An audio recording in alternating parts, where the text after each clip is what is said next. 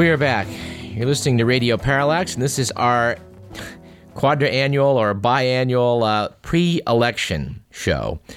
Um, we want to talk about some of the state races and propositions, etc., but we really need to take one look, one more look here at the national picture. We're joined now by award-winning journalist Danny Schechter. Danny Schechter is called the News Dissector. He's founder and executive producer of Global Vision, an independent media production company. His new independent film on the media coverage of the ramp up to the war in Iraq is WMD the Film. Welcome back to Radio Parallax, Danny Schechter. Great. Yeah, WMD, Weapons of Mass Deception, is what it stands for. But happy to be with you. That's great. I took a look at the trailer on, on your website. Where should people go if they want to want to see yeah, more about this? WMDthefilm.com. Tim Robbins, Academy Award winning actor, narrated the trailer for us, and it's also a clip from the film. The film has been winning awards at film festivals, and it's about to be released into theaters by Cinema Libre Studio, the people who released the film Outfoxed. So we think we're in good hands, and we're going to get this out as widely as we can. So hopefully here in Northern California, we can check this out between now and Election Day. You know, the film, even though it seems to be about just about the war, it's actually about the way our media has been sort of managed and Sure. controlled in many ways by, by you know, and we see the same pattern in this election. You know, with a focus on, you know, attack politics, bullying of all critics, you know, an effort to uh, misrepresent information about the war on terror, about how safe America is, about a whole lot of issues. In the same way that we saw the WMD issue and the link between Osama and, and Saddam utilized to build support for the war, even though that information later turned out to be false. Right, and we, and we talked to you a bit about uh, about that very subject last year. We, we hope we can return to that again, no matter who wins on November uh, second. You know, but what I'm saying is that the patterns here are patterns that the public has to be aware of and see how, in fact, we're being managed and manipulated. And you know, what what seemed like something that happened a long time ago is still happening today. In fact, you know, another film I made about what was happening in Florida in the year 2000, the the lack of uh, uh, you know counting of 175,000 votes. Today they're saying there may be as many as four Floridas in this election.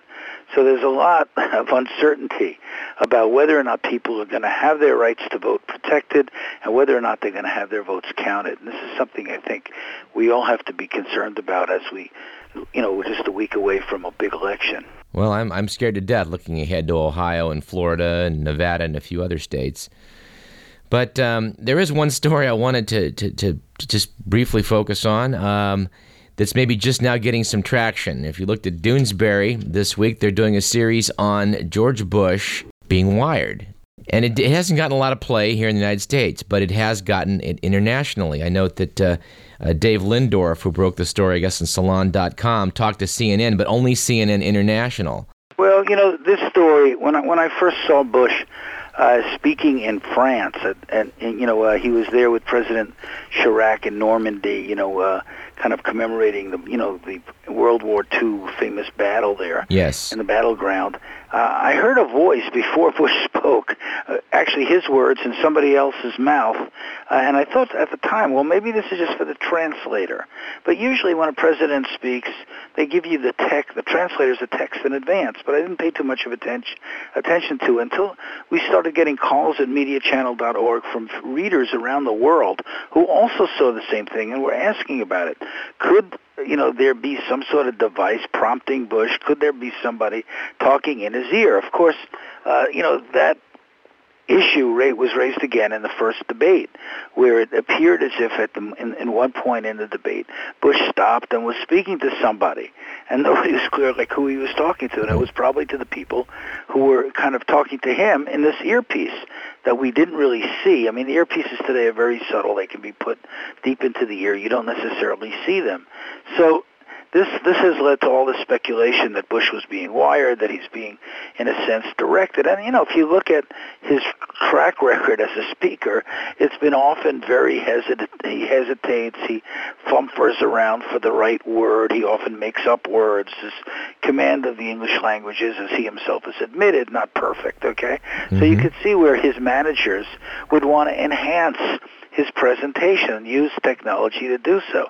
Now, the point is this is, you know, would be, I think, unethical in a debate situation where you're not supposed to be aided or prompted by anyone. In the same way, when you're a kid, you're not supposed to write the answers to the questions on your hand with a pen and come in, you know, come into a test in, in elementary school, as many of us probably have, right. you know, to, as a as an aid to remind us of of you know of, of answers. So there was a great deal of speculation, a lot of stories about it. Now, my partner Rory O'Connor called the Bush campaign, got through to the top guy. He he joked about it, dismissed it, said, you know, it's only because we put a steel plate in his head, you know, ha ha, to kind of make make mock this thing, and denied it.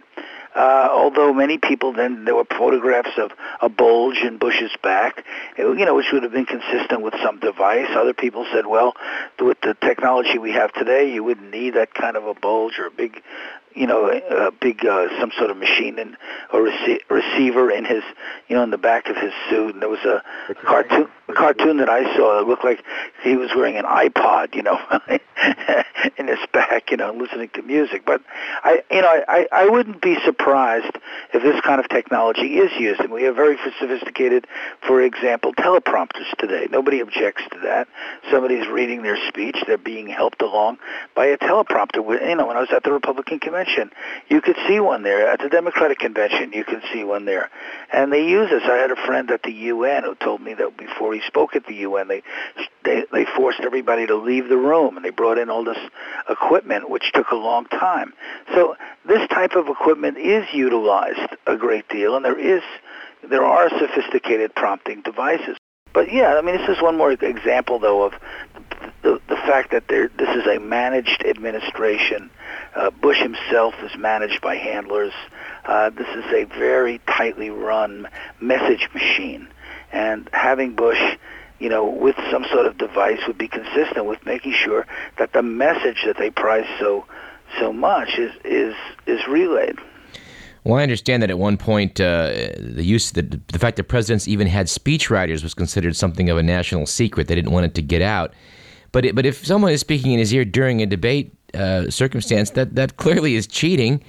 And I guess what, what strikes me about this, and you criticize the media all the time for their lack of coverage, is the fact that that's a pretty significant issue that the U.S. media just isn't really picking up on, except Doonesbury. You know, the way this type of thing gets dismissed, they say, well, these are internet rumors, okay? Right. Internet rumors, whatever that means, you know, and, and this is a way to sort of marginalized criticism or, or people who have insight into something or see things that other people may, may not see as clearly and have an outlet. I mean, in this whole election, we know that the most interesting reporting is coming from the bloggers on right. you know online, not from the correspondents covering the campaign, who often can't even get access to the candidates because they're so managed. I mean, in some respects, Michael Wolff of Vanity Fair says, you know, both political parties have become media organizations. Essentially, that's what they are, and their whole effort is how to spin their their message, how to get it across in the most effective way. We're using paid media and unpaid media. We appreciate very much your giving us a little little insight here in our pre-election special. Uh, how are you calling uh, next Tuesday? Well, you know, I, I, you know, I have my my hopes and I have my fears, like everybody else. You know, there's so many uncertainties here. You know, these polls they don't monitor people with cell phones, for example. Right. A lot of people don't even have phones anymore. Uh, are young people really being canvassed fully? We don't know. Are minorities? We don't know. So how do you trust the polls? Probably you can't. So there's a lot of surprises that are likely. I mean, I would like to see, obviously, this administration not be returned to power. I think uh, that probably would be very good for the kinds of concerns I have about a free media, about people being informed about issues and the like. On the other hand, uh, the Bush machine has been very strong and it has been able to play off of and reinforce a narrative that our media has been pumping out ever since 9/11 and the Bush people skillfully grafted their own message on top of that. And it's not it's not a message that turns on facts so much. It turns on emotion identification with Bush you know. He's there to protect us. He's the father figure. He's going to save the nation. Right. Even, and you know so there's a lot more to this going on than appears to be going on, okay?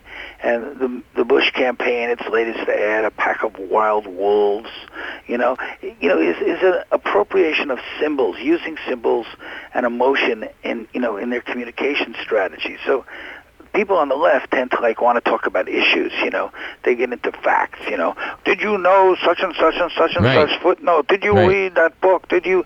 Most ordinary people don't think of politics that way, and the Bush people know that. And they they're really into managing perceptions to the best of ability, to the best of their ability, and they're very skilled at it. They are corporate marketing people and corporate advertising people.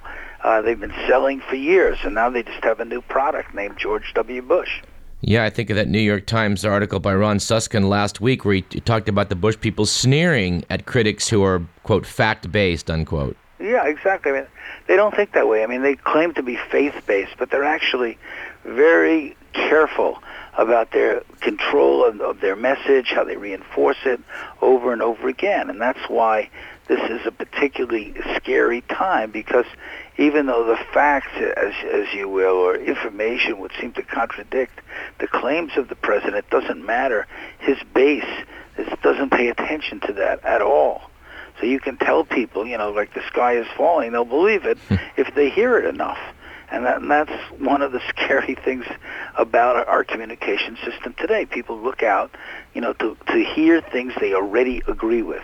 They're really, that's what, and then they're really challenged or, or actually really informed because they already have their prejudices. The prejudices are just reinforced. So media is about attitude. I mean, I think that would be true also The Daily Show you know, which is so funny, it's so cool, you know. But young people worship it because it, it reinforces their attitudes and their anger at what's going on. It doesn't necessarily give them a lot of information. It's very irony rich, you know. Yeah. So that's the problem with our information system today. It's changed dramatically.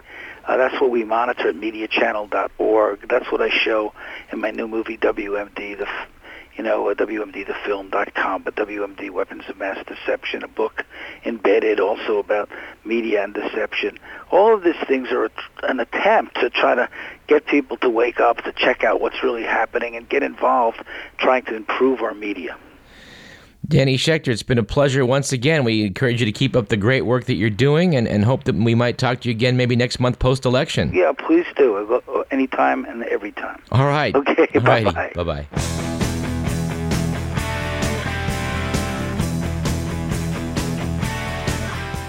Danny Schechter, a genuine expert on media. We're looking forward to speaking with him again in the future. You've been listening to Radio Parallax. I'm Douglas Everett, and this is KDVS 90.3 FM. Stay tuned, and we're going to talk about the propositions and some local races with our friend Richard D. Cox